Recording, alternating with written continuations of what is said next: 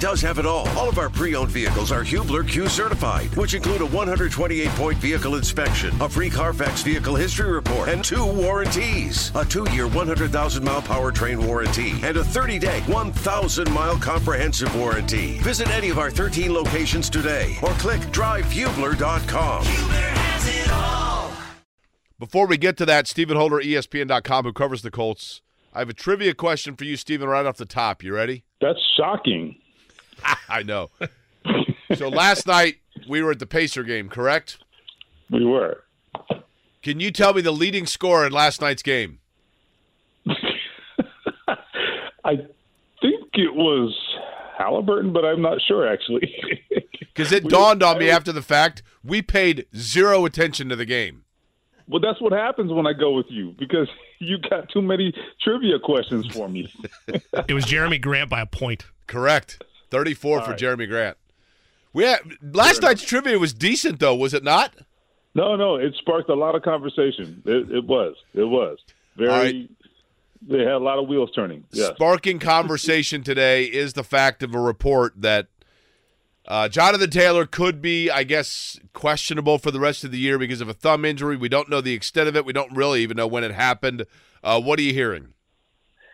This is legit. Uh, now we do not know, you know, what the consequence of this is going to be, but this is a real thing, and I have two sources that have repeated that to me that uh, this this could result in him missing some some time. Uh, they are still working through the particulars of the injury and, and what it means and, and what the course of action and next steps will be. So that's where they're at right now. I mean, I suspect they know more than they're telling me, and and that's fine. But but the fact that they are, oh, let me rephrase that. Generally, the way these things go is they don't admit to a lot, and so they're admitting to the fact that, multiple sources admitting to the fact that that this thing is real and and that he he could miss some time here. So it's not great, and I guess we'll see what the week brings. But uh, there's always something, right? Have they? Here's a weird question, Stephen. Do we know which hand this injury is on? Because I realize that's not, you know, it's not like he's a quarterback, but I would imagine even a running back, you carry the ball predominantly in one hand or the other. That's true. You do. Um, I haven't gotten that nailed down, so I mean, I believe it's the right, but I not enough to report it. I don't have that with enough confidence to report it as fact. So I'm I'm going to refrain from doing that. I would say though, even if it is his left, I, I think you still do have some concern because you will see ball carriers often switch hands depending on which way they're running, which way the pursuit is coming from. You know, if he breaks to the outside, running to his left, for example, um, and this goes for most running backs, you will often switch the ball to the outside hand so that you your your hand is not in contact with the the first incoming tacklers. So that's a pretty uh, a, a pretty instinctual thing that running backs do. So even if it is the offhand, I think there's still some concern, and and you would be concerned about uh, ball security there too. He's Stephen Holder, covers the Colts for ESPN.com. Stephen, another weird question in that same realm. We know, obviously, I would hope that it happened in game, right? And if it did happen in game, do we know where or like what point in time it happened? Has that been revealed yet? No, I, I don't know. I even went back and I was kind of uh, kind of glossing or uh, sort of gl- glossing over the film a little bit just now, just to see if I missed something. And I didn't get through all of it, but um, I, I can't tell. I really can't. Uh, someone on Twitter, I can't remember who it was. No one I know, but someone on Twitter. So it's a very reliable source. um, says said that the radio broadcast. Uh, maybe you guys can help with this. May have mentioned uh, that he was having his hand wrapped at some point in the game. So I don't know if I suspect maybe that was Lara or someone uh, who had eyes on that. I, I didn't. I didn't listen, so I was not aware of that and did not see it. So that's that's what someone claims on Twitter, which is a great source for information, as you well know. Stephen, if let's just say for the sake of argument that Jonathan Taylor is going to miss some time and that the Yeah. Twitter report was accurate, right? Um, but in, in that event, do they come up with different schemes for Zach Moss to to look different than he did when Jonathan Taylor was not available? If that makes sense. In other words, to not go back to what has already been revealed. Does Shane Steichen have another rabbit in the hat, or you just go back to you know what we know what worked with him before, and we're going to keep it simple?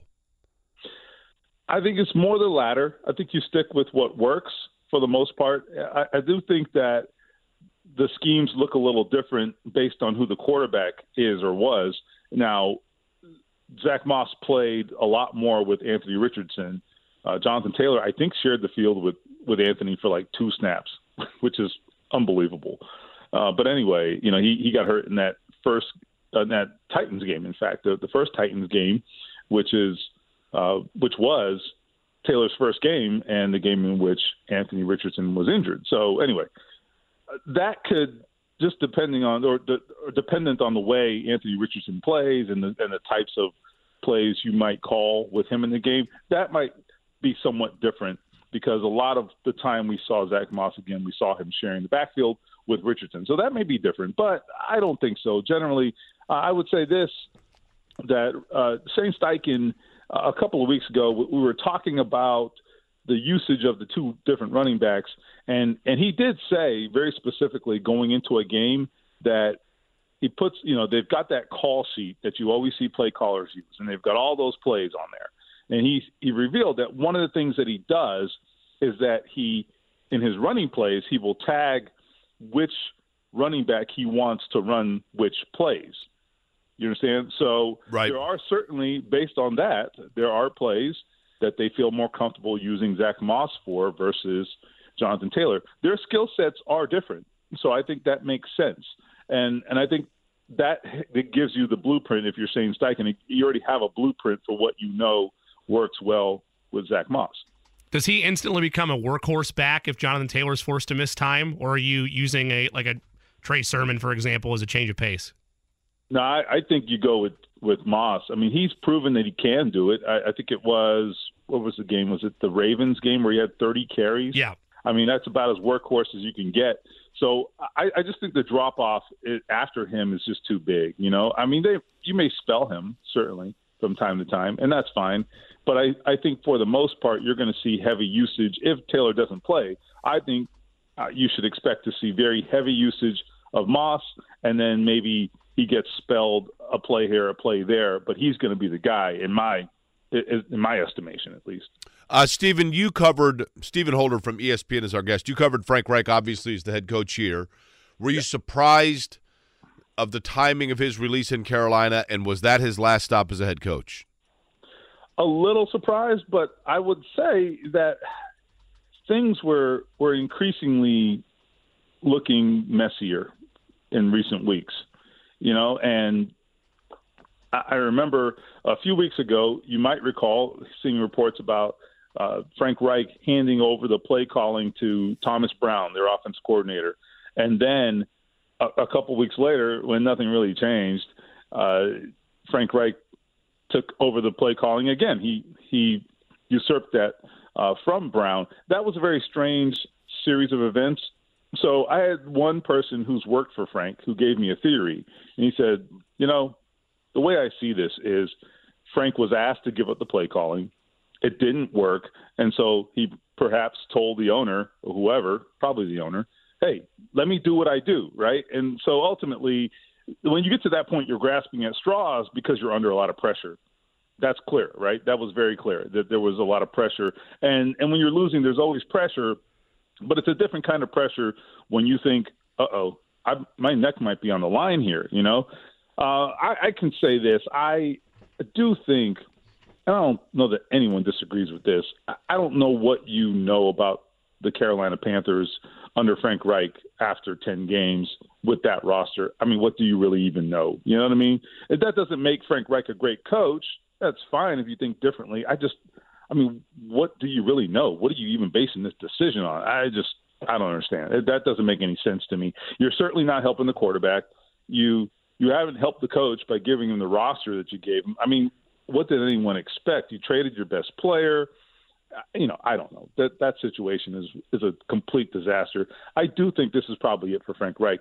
uh, it would have to be a hell of a sales job to get another job, even if he got a raw deal. I just think you know you, you get tainted, you know, when you get fired in season two years in a row, and and in both situations, I'll wrap by saying this: in both situations, we could argue that you should have given him the year, and that you didn't really gain much by making the move early. But it, you know, that's the business. It is what it is. You know, it's funny, Stephen. I was saying yesterday, the irony being perhaps the undoing or the beginning of the end for Frank Reich in Indianapolis came with the fact that he pushed for and ended up getting probably the wrong quarterback. And then in Carolina, perhaps the undoing for Frank Reich was the fact that he pushed for and didn't get the right quarterback, right? Right. I mean, if, if you're saying that you think he wanted C.J. Stroud, is that what you're suggesting yes. there? Yeah. Yeah. I, I firmly believe that. I'm not reporting that. Let me be clear because I got myself in a little hot water on that. Uh, hot water is too strong a word, but I ruffled some feathers in Carolina a month ago. I think we might have talked about this, but basically what I what I tweeted was that the prevailing thought around the NFL, and I have talked to people who I think absolutely know what they're talking about. And the prevailing thought is that Frank Reich wanted C.J. Stroud, and that the owner was smitten with Bryce Young. Uh, I've talked to people who who worked with Frank Reich, who worked for the Colts. They all think the same thing. So that's a pretty, and those are pretty compelling uh, thoughts, I think, to, to draw from when you're drawing your opinion on this. You know, so it is interesting. Yes, I certainly the the crossroads in Indianapolis for Frank Reich was uh, the the Carson Wentz trade, no doubt about it, because the way that turned out, I think undermined him with the owner. There's no doubt about it. And then, as you said, not getting the right quarterback in Carolina may have been uh, what ultimately did him in there. And and again, that ironically might not have been his fault. Stephen, I'm almost embarrassed to ask this next question because it's going to sound so ridiculous. Okay. Okay. So I'm going to ask you to to like have a heart in your answer. Okay. Got it. Is there any chance, any chance that we have seen the last of Shaquille Leonard as an NFL starting linebacker? Hmm. No, I mean I don't think that's a ridiculous question. Not at all. Because I actually think there is a chance we've seen the last of him as a, you know, as a as a bona fide starting player. It's possible. I mean, look, he's in Dallas this week, or at least was yesterday, and if he gets signed there, and I don't know their linebacking lineup or depth chart by heart, but whatever it is, I mean that's a very good defense. Number one, so you don't just come in and, and just rework your depth chart for Shaquille Leonard just because. I mean, I don't know. It's not that doesn't seem like a slam dunk to me. Well, was he? No matter if you take away the quickness, okay, like the Mm-hmm. the Yeah. ability to just go, just go, right, like unwind Yeah. and just let him go. Is he schematically? Is he discipline wise? A good linebacker, or does he have to have that extra two percent motor that his body has now denied him? I would say that what made Shaquille Leonard the player that he was in year one through four, what made him that player was his unique physical skills. That and his his instincts, which are elite. He definitely has good instincts. Now the instincts are great, and, and that, that can carry you through even when your body doesn't give you what you want. The problem is you've got to translate the instincts into action. I can see it. I can see the ball. I can see where it's going, but does it matter if I can't get there, right? And I think that's the challenge he's facing.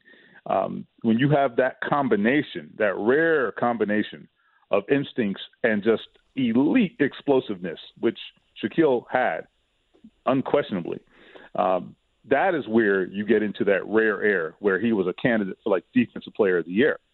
You know, so I, I just I don't know, man. When you take that away, I just think it's too much part of his game to, you know, for him to really ever be the same. I mean, if unless he recaptures it, if he does, great.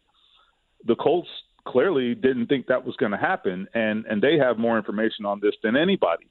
So as much as I hate saying these things, I take no pleasure in saying this. I, in fact, I've hated covering this story because I think we were so fortunate to watch this guy at the pinnacle of his position. I mean, what a story! South Carolina State. He, he gets drafted, and most people have never heard of this guy. And by week two, we're like, okay, all right, yep, yep, this guy's rookie of the year. I mean, it's crazy, you know. So it, it really, I take no joy in it, but uh, this game is unforgivable. ESPN's unforgiving, unforgiving. Excuse me. Whether it's audiobooks or all-time greatest hits, long live listening to your favorites. Learn more about Kisqali Ribociclib 200 milligrams at kisqali.com and talk to your doctor to see if Kisqali is right for you. St. Jude treats children across the country and around the world, regardless of color, creed, or financial capability, because they're committed to love and care for their neighbors. Join me in helping St. Jude give every child with cancer the chance they deserve to survive. Together, we can save more lives. Call now to become a partner in hope. 1 800 411 9898. That's 1 800 411 9898. ESPN Stephen Holder, nice enough to join us. Stephen, speaking of areas where there's murky waters for certain, we know that if Jonathan Taylor's forced to miss time, it'll be Zach Moss there, and there's stability, as you mentioned earlier in our conversation. When you look at this offense, they're averaging 21 points a game over the last three. They're all three wins. No one's going to really complain about that. When you dive deeper, one touchdown, two picks, last three games for Gardner Minshew. If the running game takes a step back or even is a little lesser than it is with Jonathan Taylor with Zach Moss out there. Is there enough out of Minshew to think that it's not going to hurt their playoff chances if JT's forced to miss some extended time? Not just Moss being out there, but what you would then continue to ask of Gardner Minshew. Yeah, I think the more you have to ask of Minshew, the the more you know your playoff chances become imperiled. Okay, in my opinion, there's no doubt about that. I mean, go back to the games where he has had to, I, I think I would say, you know, match the other team's quarterback or or any kind of shootout, right? Those games are the games he's struggled. I mean, if you go through that three game losing streak, what was it? Jacksonville, Cleveland, New Orleans? Yep. And all of those games have what in common? The defense gave up a ton of points. and what happened offensively. The Colts tried to, to keep up, and in, in some respects they did, like in terms of just total yards, and, and to some to some extent they, they were able to actually, you know, be on the same level. The the problem is the turnovers are what killed Minshew in those games, and because when you again when you ask him to do more, now you're asking him to press a little more, and that's when he gets outside of himself and then you have problems. So I, I think it could be it could be a major issue. Now, if Zach Moss is is what he can be, and they can continue to, you know, to give give him good running lanes, the offensive line's playing well. Uh, that was, by, by the way, a great rushing performance in light of the opponent against Tampa Bay. That is a great run defense. And the Colts, they ran the ball kind of at will in that game. So give them credit. So if they can keep generating that kind of production, even with with Zach Moss, I think they'll be okay, and they're still going to be in it. But but if it doesn't, and it falls more on the quarterback, that is a problem. Stephen Holder is our guest. He's with ESPN.com. Stephen, I'm going to look into the future a little bit here. Okay, I think it's great what the Colts are doing. I know people are excited that they are right now in the playoff mix, and I think they're going to stay there based on the fact that you know they're playing pretty well. They've beaten literally probably three of the weakest teams in the league to get there, but you got to win the games on your mm-hmm. schedule, and they've done that. That changes a little bit the complexion of their schedule for next year if they continue to move along and have success. Can success and the enjoyment of it this year actually have detrimental impact next year by throwing Anthony Richardson into a more difficult scenario and a schedule that could bring them back down a little bit? Yeah, I mean it's not it's not crazy. I, I think if you think about it, there will be they, they won't have a first place schedule, so that helps. I mean, I'm not picking them to win this division. I mean, unless Jacksonville is going to go on an epic losing streak, right? So, so I don't think that's going to happen. Uh, it, it all depends on where they finish in the division. It'll be very interesting, in fact, because them and Houston are neck and neck right now. So if the Colts and Houston, whoever finishes uh, second in the in the division will have you know, a, a little bit harder schedule than the third place team. So that order actually could matter. You know, not just for the draft and things like that. It's going to matter for next year's schedule. I, I do think that yes, this was the perfect storm for them schedule wise. You know, for the team that they have this year, there's no doubt about it. Because a lot of times we talk about a schedule before the season looking like a, a soft schedule, and oftentimes that doesn't tend to be the case. You know, once you you see who's actually good in a given year, but this year it actually held true. like their schedule really does suck. so, it, you know, I don't know. Maybe maybe we won't know until this time next year. But yeah, I mean, theoretically, um, if they don't finish last place in the division, and I don't think they will, it'll be a step up for them, and it'll be interesting to see how they how they adapt to that. But but the difference between second and third could be you know could be significant. So that'll be interesting. Where are they still? Speaking of the Colts, where are they still the most flawed? Hmm. Um, I I think that they.